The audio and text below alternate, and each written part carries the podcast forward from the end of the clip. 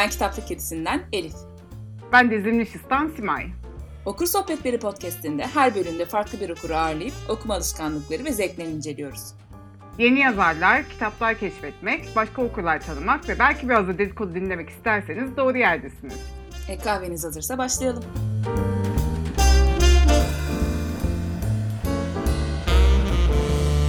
Bu bölümümüzün konuğu ülkemizin çok sevilen, çok bilinen pek değerli çevirmenlerinden sevgili Elif Nihan Akbaş. Elif kendisini genel olarak ilgisini çeken her şeye açık bir okur olarak tanıtmamı iletti. Ben de aynen size böyle iletiyorum efendim. Peki Üsküp tatlısı sevgili Kayma Çiğnem Simay'ım sen nasılsın? İyiyim teşekkür ederim. Yine tatlılarla başladık. Evet. Hadi bakalım. Hoş geldin Elif. Hoş bulduk. Bize kendini biraz tanıtarak başlayabilirsin. İşte ben kendimi tanıyor muyum? ben ne zaman bu soruyu duysam. ya hani genel hatlarıyla şey doğdum, yaşıyorum. Yaşarken de kendimi tanımaya çalışıyorum. O süreçte de kimseyi üzmemeye gayret ediyorum diye özetlenebilir. Daha maddi şeylerde hani yine kitap okuyorum. Çalışmak için kitap okuyorum. Sonra mola verip kitap okuyorum. Ee, çeviri yapıyorum. Ama bunlar beni tanımlıyor mu bilmiyorum. Birazcık. Belli bir kısım. Okur kemiğin için bize bunlar yeter şimdilik. Peki Elif Nihan, çeviri işi dışında neden kitap okuyorsun? Kitaplardan beklentin var mı? Ee, ya benim başka bir seçeneğim olmadı e, bence. Yani e, çünkü daha hiç okumayı bilmiyorken hani böyle çocukken 9'da yatırılır ya çocuklar böyle. İşte bizi de yatırıyorlardı. Sonra ben çok merak ediyordum. Uyku tutmuyordu. Hala da tutmaz. Gececi bir insanım. Ee, ne yapıyorlar? Bizi uyutunca bunlar ne yapıyorlar falan diye koridordan gizlice sürünüp gidiyordum. Ve şey bir koltukta annem bir koltukta babam ikisinin de elinde kitap var böyle hırslanıyordum. Yani ben bir oku, öğreneyim hepinizden çok okuyacağım falan diye. Aynen. Hani zaten öyle e, bir şeyle görünce başka bir seçeneğim olmadı. Başka bir hobi edinme imkanım Hmm. yani olmuştur da ama hani o ilgimi çekince e, başka bir şey aramadım. Zaten bir noktadan sonra da hobi olmaktan çıkıyor galiba ve hayat Doğru. tanımlayıcısına dönüşüyor.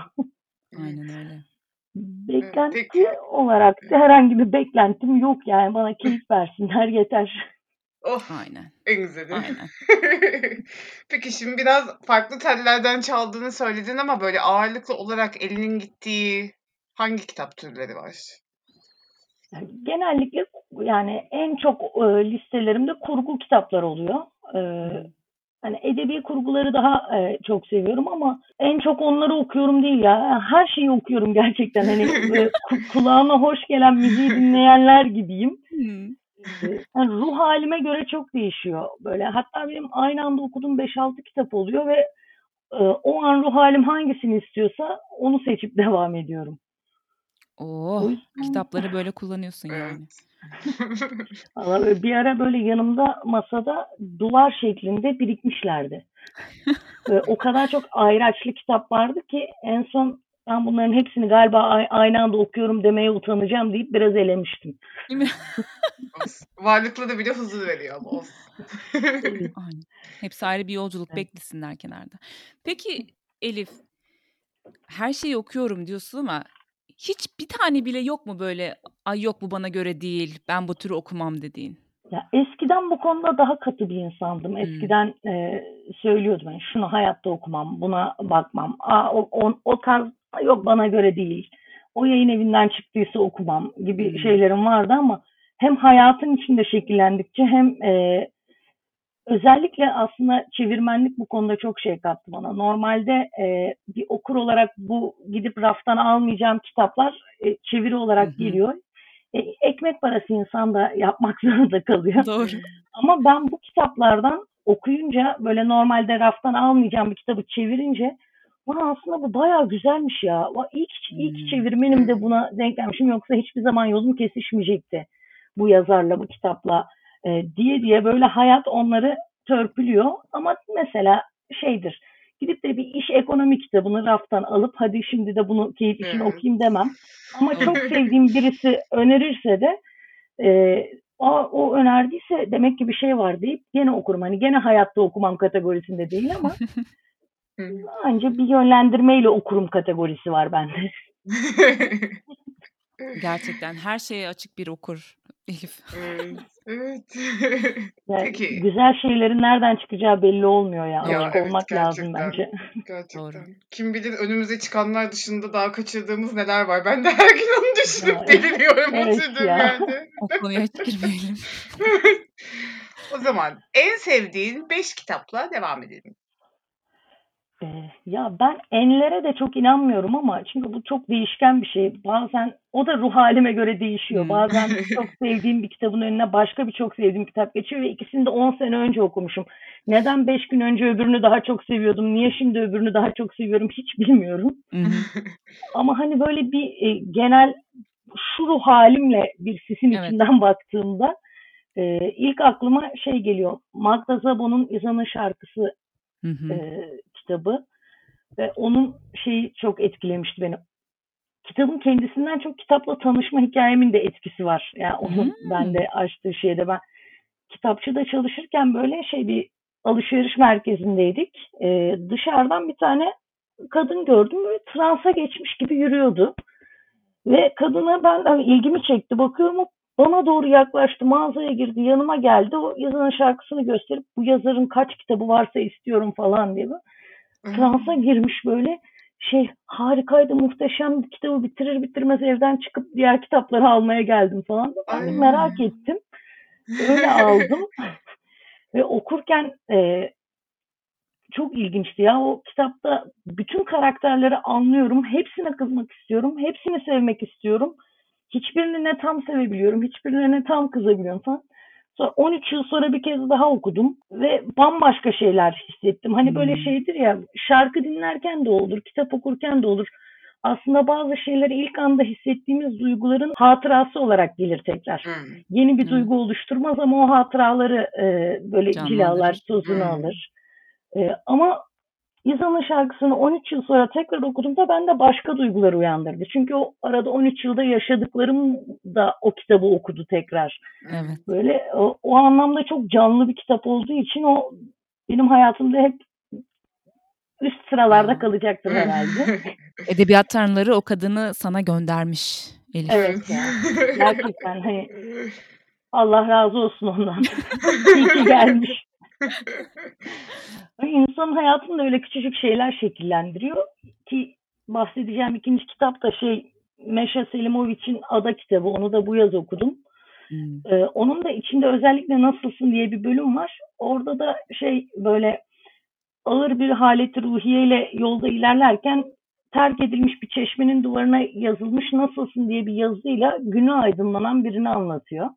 Ya. Ee, o beni çok etkilemişti o duygu. Yani insanlar aslında sadece küçük bir nasılsınla bile belki yıllar sonrasındaki bir insana fayda sağlayabilir hissi vermişti bana. Onu da o Hı hı. yüzden çok şu sıralar listemin üstlerinde belki yeni şeyler okundukça şey olur. Yine galiba benim ruhen epey bir bunaldığım bir dönemde denk geldiğim Yürümenin Felsefesi diye bir e, kitap vardı. Fransız yazar ismini doğru okuyabilir miyim bilmiyorum. Frederick Gross galiba. Ha, Olduğu kadar. Hiçbirimiz Fransızcayı çözemiyoruz ne yazık ki. Onun da böyle bu yürümek üzerine felsefi denemelerden oluşan bir kitaptı ama okurken o kadar müthiş bir edebi keyif almıştım ki böyle daha 30. sayfasındayken hatta Instagram'a atıp yani ben bu 30 sayfada duyduğum e, haz o kadar büyük ki geri kalan 200 sayfayı hiç beğenmesem de bu kitap benim en sevdiklerimden olacak diye şey yapmıştım. Kemal Varol'un Ucunda Ölüm Varı da benim için özel kitaplardan biri. O da yine e, aslında kitabın içeriğinden ziyade e, benim kendi yaşamımla ilgili hissettirdikleriyle alakalı. Hmm. Onu okurken şey gibi olmuştu çünkü böyle e, babamın vefatından iki yıl sonra falandı sanırım e, okudum. Bir an sanki onun sesini duymuş gibi olmuştum. Hani Hmm. onun anlattığı hikayelere benziyordu. Onun sesine benziyordu. Onun anlatım tarzına benziyordu. Çok etkilemişti o yüzden beni. Ee, o yüzden e, onun da yeri hep ayrı olacak. Hmm. Beş için bir şey seçemedim. Bir sürü var. Güzel. Yani Hmm. Ayfer Tunç'un Dünya Ağrısı'nın yeri ayrıdır. Hmm, Aa, Ee, bende de. Frederick Backman'ın Backman mı Beckman mi işte bu e, İsveçli abimizin Hmm. Türkçe'ye sadece bir kitabı çevrildi ama ben dört ya da beş kitabını okudum sanırım hepsini ayrı ayrı çok seviyorum. Ee, Türkçe'ye çevrilen e, korkunç bir isim tercihiyle hayata röveşata çeken adam. Orijinali Emen Colt Ove diye bir kitaptı. Onu da Hmm. okuduğumda çok etkilenmiştim ve önerdiğim birkaç arkadaş da ben şimdi başka bir karakteri nasıl seveceğim demişti. Ya. wow. Çok iddialı gerçekten. Evet. Ay hemen hemen merak ettim. Ben de okuyacağım. Karakter oluşturmada çok başarılı bir yazar gerçekten. Ya işte Sezgin Kaymaz'ın kün mü laki mi karar veremiyorum öyle e, Hmm. şey var. Ama ben, beni burada durdurun bu çok uzar buradan. Tamam. Peki seni çok etkileyen, hayatını neredeyse değiştiren ya da hayatına bir sürü şey katan bunca güzel kitaptan sonra gelelim. Hiç sevmediğin, Allah'ım buna neden vakit ayırdım dediğin kötü kitaplara. Kötü değil de senlik olmayan kitaplara diyelim tırnak içinde. Linç yemeyelim şimdi. Aslında böyle çok e, nefret ettim, hiç sevmedim yok diyeceğim de var ya. Ama Vardır genellikle böyle bitirdiklerim e, yani kötü kitap okuduğum zaman pişman olmuyorum. Çünkü bazen insan kötüden iyiden öğreneceğinden daha çok şey öğreniyor. Yani Doğru. insan güzelden zevk alıyor ama kötüden öğreniyor. Hı hı. Ee, o yüzden genellikle kötü kitap okusam da sonuna kadar gidiyorum. Pişman da olmuyorum. Bir de zaten hani kötü bulduysam ben kitaba zaten zaman harcamışım bir de pişmanlıkla zaman harcamayayım şeyine giriyorum. Doğru. Ama hayatta bitiremediğim iki kitap var. Ee, Hı. hatta yani böyle ikisini de gerçekten kitabı fırlatıp ya hayır benim gözüme görünme demek istemiştim de neyse ki para vermeyip e, başkasından aldığım kitaplardı. Bunlardan da ikisi de e, yerli ve yaşayan yazar. Biri. Buket, Buket Uzuner'in Su kitabıydı. Diğeri de e, Zülfü Livaneli'nin Serenat. Böyle ikisinde de kendimi e, çok kibirli bir e, hocanın amfisinde derse girmiş gibi hissetmiştim. Çok şaşıramadım diyecektim ben, de Ben- şu anda yani. Yani ben de şaşırmadım. yani Böyle ba- doğal. bunlar. Peki seni ağlatan kitap oldu mu hiç? Sen okuyurken ağlayanlardan mısın, ağlamayanlardan mısın? Ya ben düşünürken bile ağlayabilirim. Ya hani e, zaten çok kolay ağlarım ama şimdi ben- beni neler ağlattı diye düşündüğümde ilk aklıma gelen üç hikaye var.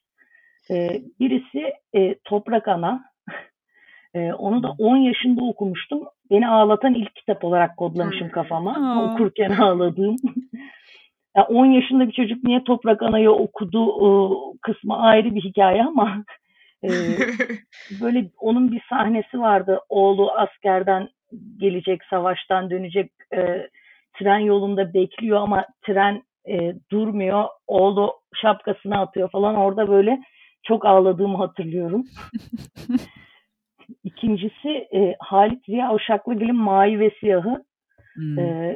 Ki- şu anda kitabın hiç hikayesini hatırlamıyorum. Ne anlatıyordu, dili nasıldı, hiçbir şey hatırlamıyorum. Tek hatırladığım ana karakterin adı Ahmet Cemil'di. Ee, ve kitap bittiğinde ben e- evde tek başımaydım. Liseye gidiyordum o zaman.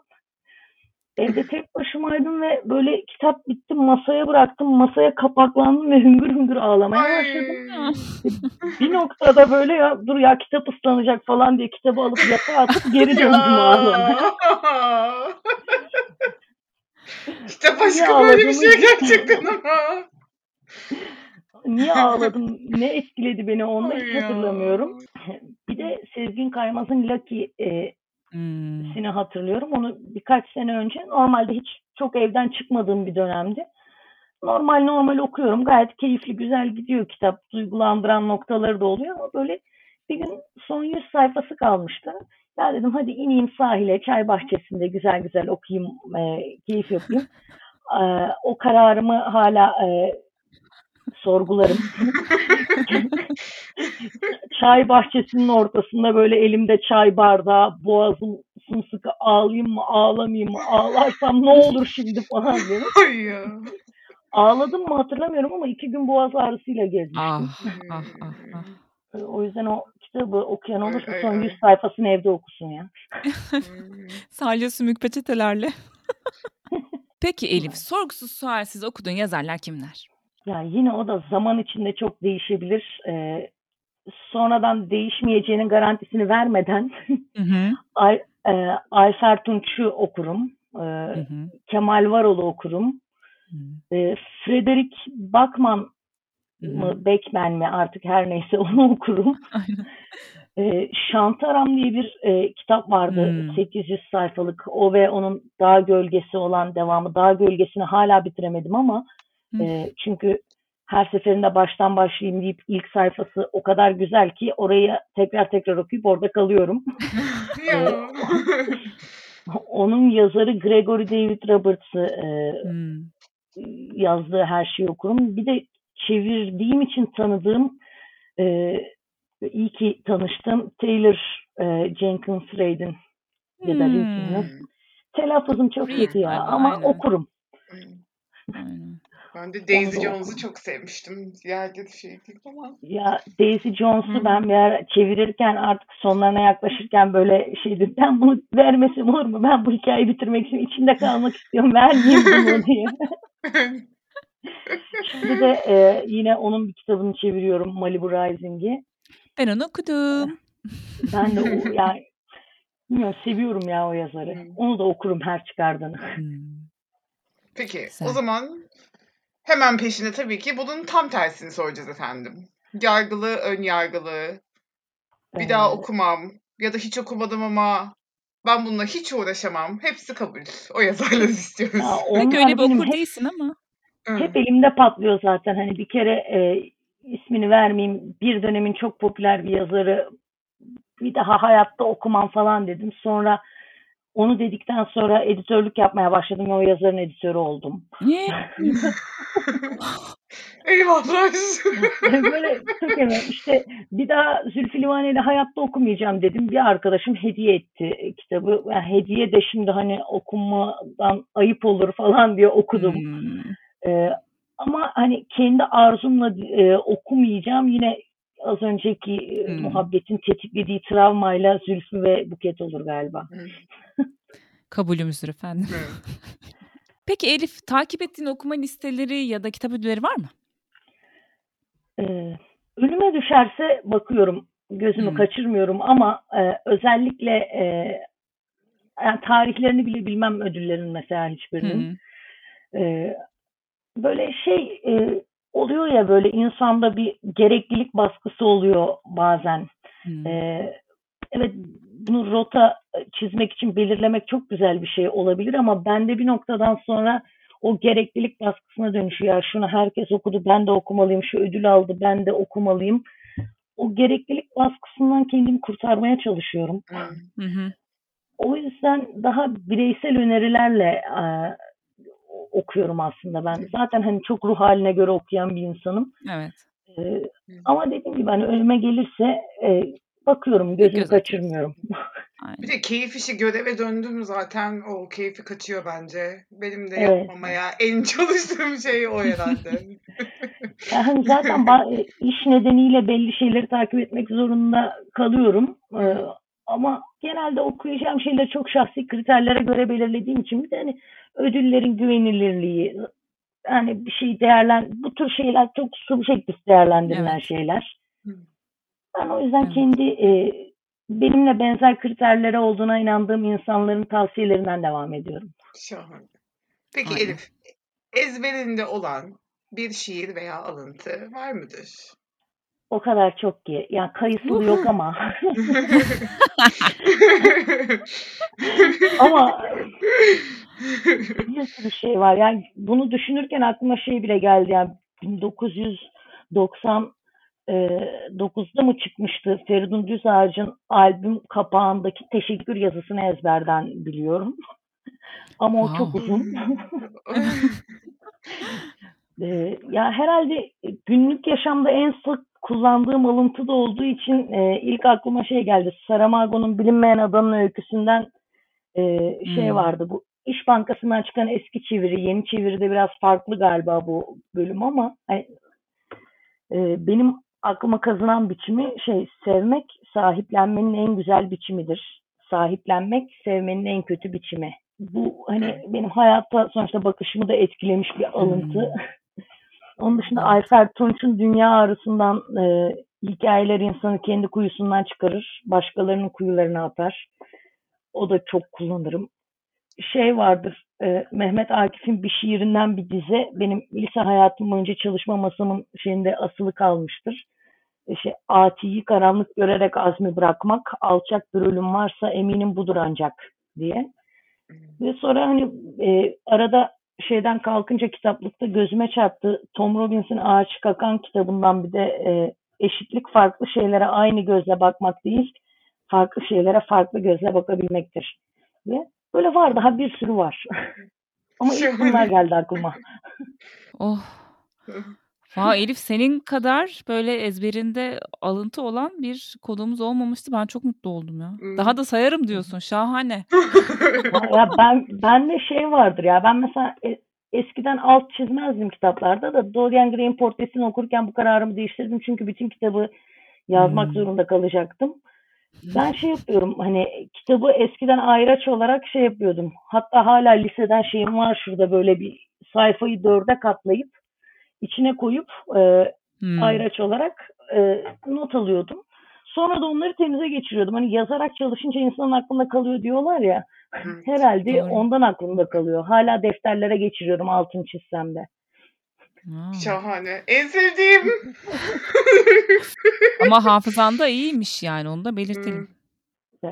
Maşallah Önemli maşallah şeyleri efendim. unutuyorum ama böyle hani böyle şeyleri unutmuyorum. Bunlar önemsiz gibi oldu ona bir durdum bir anda. Yok bunlar da önemsiz değil de hani yapmam gereken şeyleri unutuyorum. Bunları unutmuyorum. En güzeli. Boş ver. Keyifli şeyleri hatırlamak güzel evet. Aynen. Hmm. Peki Elif favori bir kurgu karakterin var mı? Frederick Bachman'ın karakteri dışında. Onu söyleyecektim ya. Şeyi söylesem olur mu? Ee, O değil ama onun öbür kitabında Brit Hı. Mary diye bir karakter vardı. Ee, Brit Mary diye bir kitap vardı. Ee, hayatı boyunca sadece hani kocasına eşlik yapmak dışında bir şey yapmamış bir kadının 60 yaşından sonra e, boşanmaya karar vermesiyle e, hayattaki yerini bulmaya çalışmasını anlatıyor. İlk defa bir işe giriyor, ilk defa bir kocasından ayrı bir e, hayat sürmeye başlıyor. Ay Ee, sevgili de ve- yapıyor mu? Yapsın lütfen. Yapıyor galiba ya. Oh. Yani üç sene önce okumuştum da hani böyle bir bir e, romans var orada ama sonunda Hmm. bir ilişkiye dönüyor muydu hatırlamıyorum. Çok et- etkileyici karakterler kuruyor adam gerçekten ya. O Brit. Mary'i de unutmam. Bu yazarı o zaman herkese tekrar söyleyelim. Arkadaşlar soyadı nasıl okunuyor tam olarak emin değiliz ama Frederick Bachman e, adlı yazarımız mükemmel karakterler yaratıyor. Karakter odaklı kitapları sevenler kaçırmasın diyelim. Bunlardan biri de benim. Bugünkü kamu spotu. Aynen öyle. İsterim ya. Yani İsveççe bilmiyorum ama e, İngilizceden de olsa onu çevirmeyi istediğim yazarlardan hayallerimden biri. İnşallah olur. mesajımızı verelim. evet, evet. O zaman şimdi Hmm. bunun da tam tersini söyleyeceğiz tabii ki. Gıybet kısmında sevdiğimiz için. Gıcık olduğun, sevmediğin karakterleri de alalım. Ya okurken okuma anında gıcık olduğum çok vardır da e, sonradan insanın aklından siliniyor ya e, Hmm. üzerinden geçtikçe. Demek ki tam gıcık olmamışım yoksa unutmazdım diye.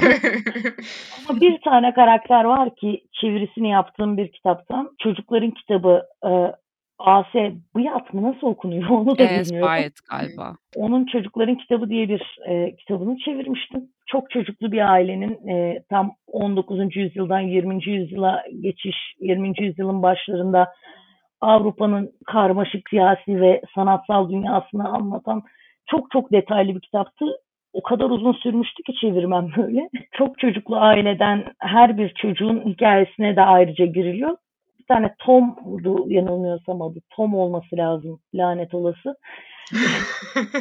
Bir noktasında kitabın öldü. O kadar depresifti ki e, o kadar içim sıkılıyordu ki onun bölümlerini çevirirken ölünce bayağı bir oh be deyip kalkıp devam ettim. Yazar da sıkıldı. O da öldürdü o yüzden herhalde. Herhalde. Muhtemelen. Yani çocuk da galiba intihar ediyordu. Dedim o da kendinden sıkıldı herhalde. ay ay.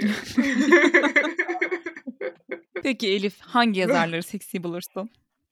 Bu soruyu düşünürken e, şöyle bir farkındalığa vardım. Ben hiç açıp yazarların tipine bakmamışım. Hmm. Gözümde böyle e, çok günümüzün e, şey popüler yazarları dışında böyle bir yazar deyince canlanan bir tip yok. Sadece bir şey var ya e, onu da hani kapağına bütün serinin kapağına yerleştirdikleri için Karl Uwe Knausgaard. Evet. aynen evet. Hepimizin vazgeçilmezi. O, o- onu onu bildim. O gözümü açtım, onu gördüm. hepimiz Elif hepimiz. Bir de e, yine Şantaram'ın yazarı Gregory David Roberts geldi aklıma. E, onun Hmm. dışında da böyle düşündüm, zorladım. Hiç yüz canlanmadı gözümde ya. Demek ki canlananları da bu sorunun cevabı olarak kullanamayacaklarımdı. seni çok iyi anlıyoruz. Onu after party'de konuşuruz.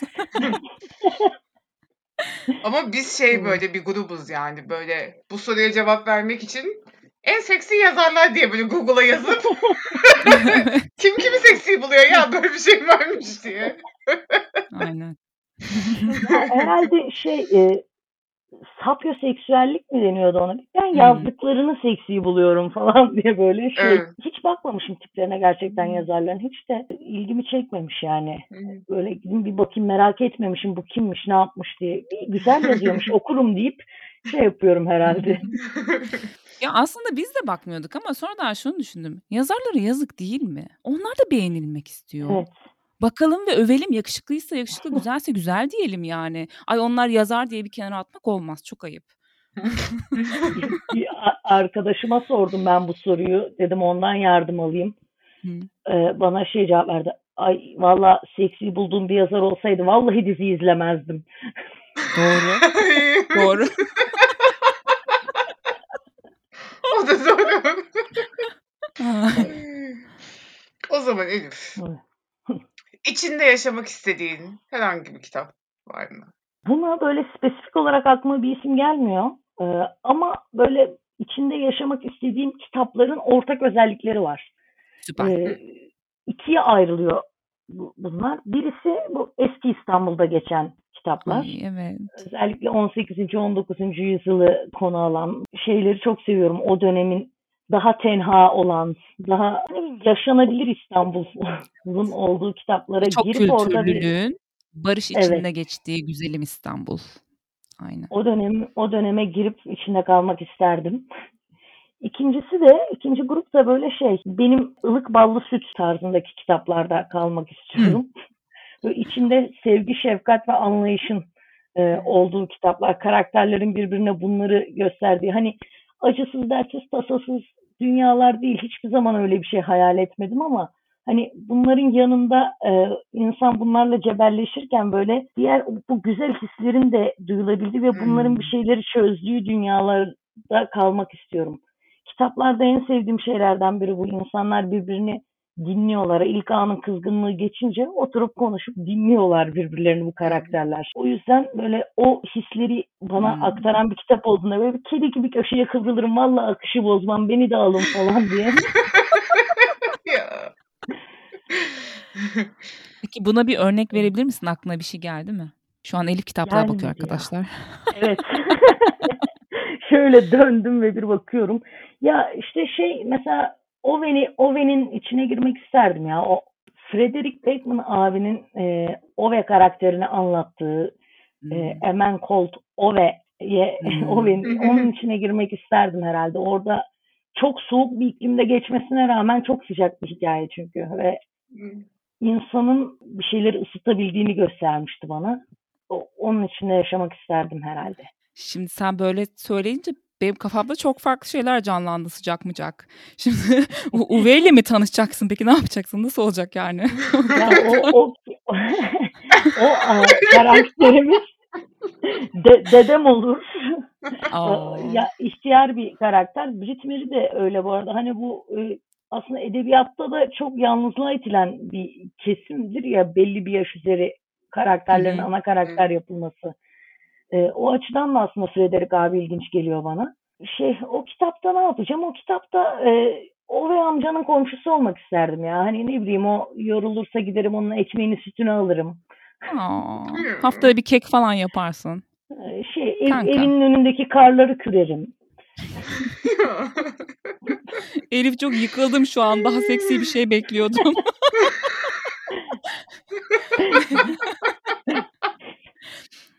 Ama evet ben de yaşlı beyaz amcaları çok sevdiğim için tam benlik bir yazarmış. Hemen okuyacağım. Çok merak ettim. Ben öyle ben Yeşilçam tipi e, şeyim böyle. Şey, Hmm. senin hayal ettiğin kısımlara gelince kamera çiçeğe odaklanıyor.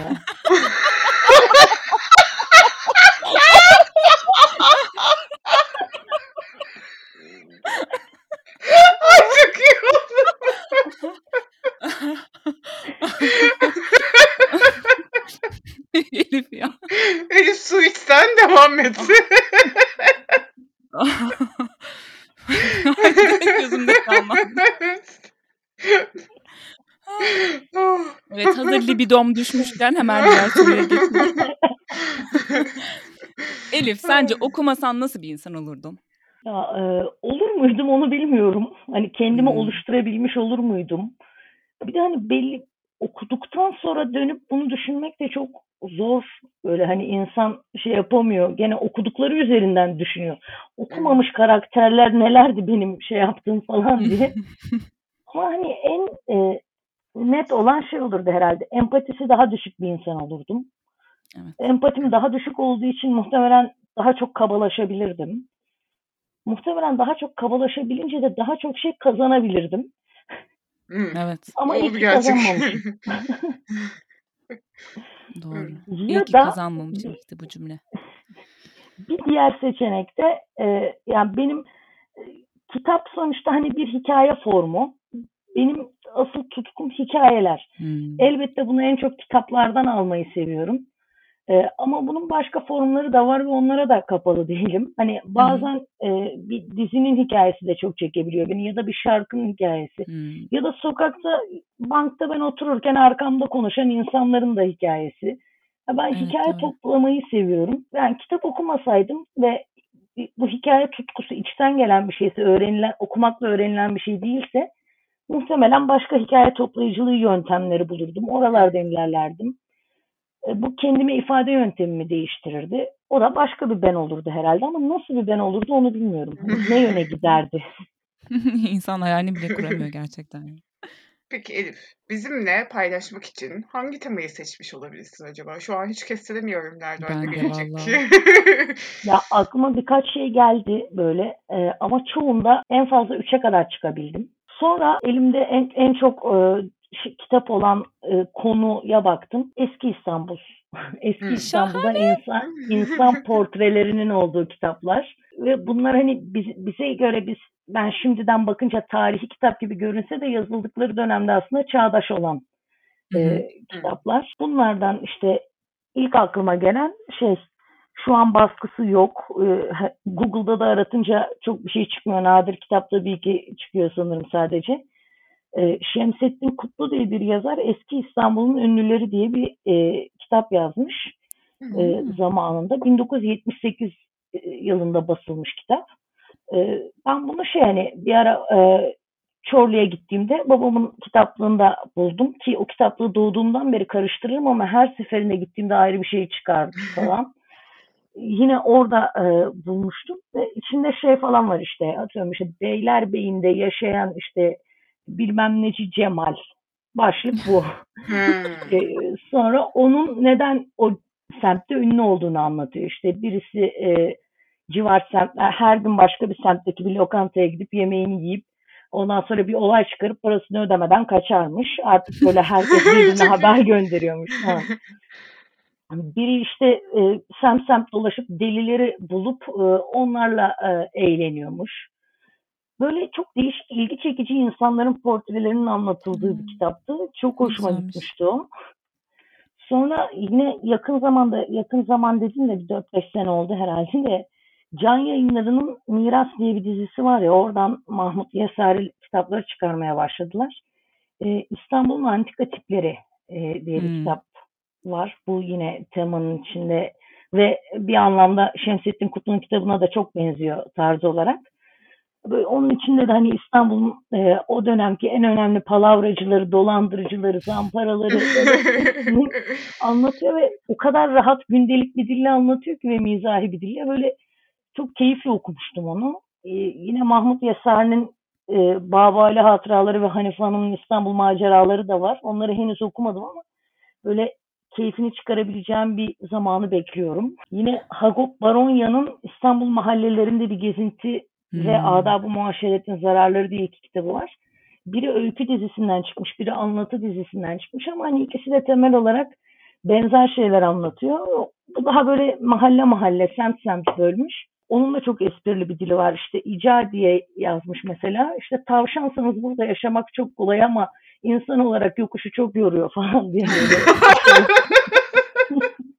Ay çok hoşmuş ya. Yine zaten hani İstanbul, eski İstanbul deyince e, şehir yazarı, İstanbul yazarı olarak bilinen Osman Cemal Kaygılı var. Onun eski İstanbul akşamcıları e, yakın zamanda çıktı galiba. O da böyle İstanbul'un çeşitli semtlerindeki meşhur ayyaşlarla röportajlar yapıyor. Hani Ay, niye şahane. içiyorsun? Oo. Ondan sonra "Pe- peki ne oluyor, ne yapıyorsun, daha çok nerede içersin falan ama o kadar da keyifli cevaplar ki bir de muhtemelen sarhoşken yapmış röportajları karşısındaki. Çok keyifliydi o da. İşte be- beşe gelince yine e, hangisini seçsem içlerinden diye bir grup kalıyor. Hı. İlk önce şeyi düşünmüştüm. Hikmet Feridun Es'in Kaybolan İstanbul'dan Hatıralar diye bir kitabı var. Ama o yukarıdakilerin aksine biraz daha nostaljik bakıyor olaya. O yüzden bahsettim ama aslında onu eledim. Hmm, tamam. Ee, Nostalji sevenler okusun. E, Sermet Muhtar Alus'un e, yine Miras dizisinden çıkan şey var. İstanbul'un geçmiş günlerinde yeme içme. O da biraz hani var olduğu dönemde dönemin bir tık geçmişine gidiyor ama onu günümüze de bağlıyor. Yani böyle bir nostalji hissi yok aslında onda. Bir gazetecilik dürtüsüyle Hmm. e, yapılmış bir şey. Gerçekten hani İstanbul'da marul nerede yetişir? E, işte İstanbul'da en iyi e, plaki nerede yenir? 400 küsür sayfalık bir kitap ve inanılmaz bir çalışma. E, onu da çok keyifli okumuştum. Böyle bir de hani daha okumadığım sırada bekleyen şeyler var işte İstanbul'un kabadayılarını anlatan sayılı fırtınalar. Hmm. Suat Derviş'in İstanbullu ve İstanbulluları e, merkeze aldığı bir röportaj dizisi var. Çöken İstanbul diye. Onları da bir hevesle aldım. Onları da okuyacağım inşallah. Valla ağzına sağlık Elif. Şahane. Öyle keyifli kitaplar anlattın ki ben hepsini istiyorum şu an. İlki hariç çoğunu bulabilirim diye umuyorum. Evet onların hepsi var galiba satışta şu anda. İ- İlkini keşke Can Yayınları o Miras dizisine alsa ya. Can yayınları. Tam diziye uygun. Çok güzel valla. evet efendim duyun bizi. Peki Elif. Gelelim bizim civcivli sorumuza. Harry Potter mı, Orta Dünya mı? İkisini de okumadım. Utanan emojiler. Olur, tamam. Birine sordum bir arkadaşıma sence ben, ben hangisini seçerim bunların diye. İkisini de seçersin sen dedi. Beni bayağı iyi tanıyormuş. Genel olarak Ama- cevaplar öyle zaten. Ama böyle hani şey hiç okumayan biri olarak bakınca sanki e, okumaya karar versem ilk Harry Potter'ı okurum gibi geliyor. Tamam öbür soruya geçebiliriz o zaman.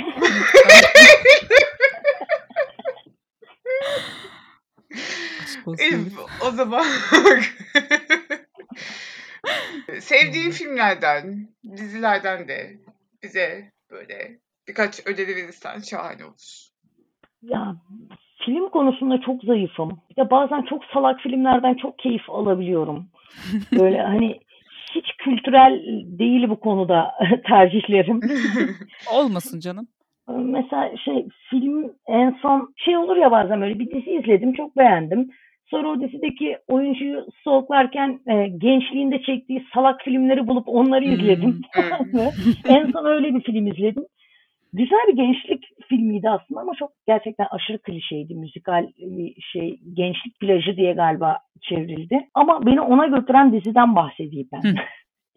Ee, The, The Fosters diye bir dizi e, izledim. O hani bahsettiğim şey şev- sevgi ve şefkatin çok net hissedildiği Hmm. e, işlerden. Lezbiyen bir çiftin kurduğu aileyi anlatıyor. Koruyucu aile olarak aldıkları çocuklarla kurdukları bir aile. Ama bunu yaparken gerçekten hani dünyada değinilebilecek her şeye değiniyorlar ve Hmm. bunların hiçbiri sırıtmıyor.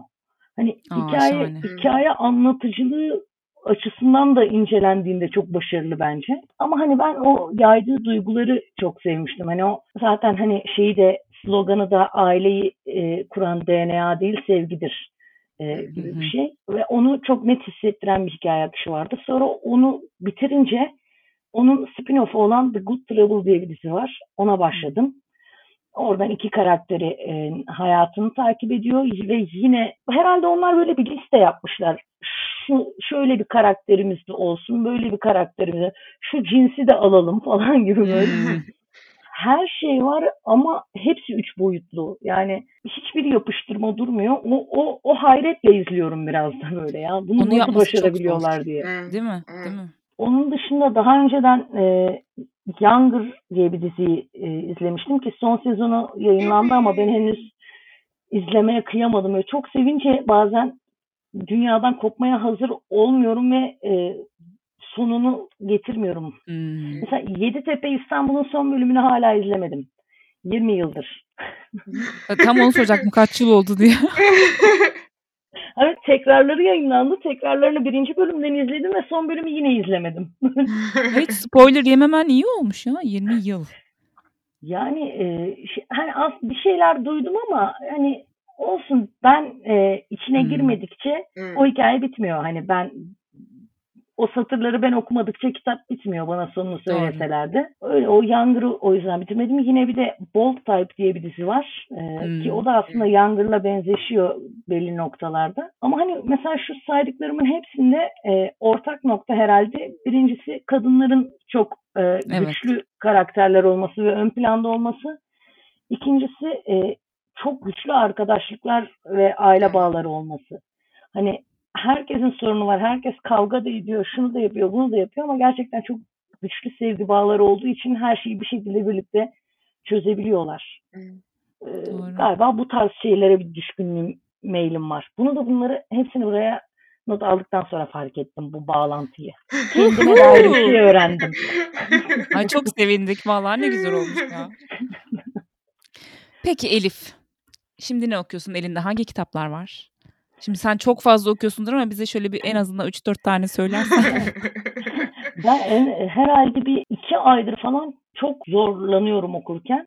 Böyle şey olur ya bir odak dağınıklığı ıı, şey bir türlü hani bir şeyi tam olarak elime alıp e, net olarak şunu okuyorum e, diyemiyorum. Her şeye başlayıp kenara bırakıyorum ama e, bunların içinde belli bir noktanın ötesine geçebildiğim yarımlarım e, Gül'ün adını okumaya başlamıştım. Yine geç kalınmış demeyeyim ya. Hiçbir şeye geç kalmıyoruz aslında. Senin Bize tam zamanı vaktinde gelmiş. geliyordur her şey.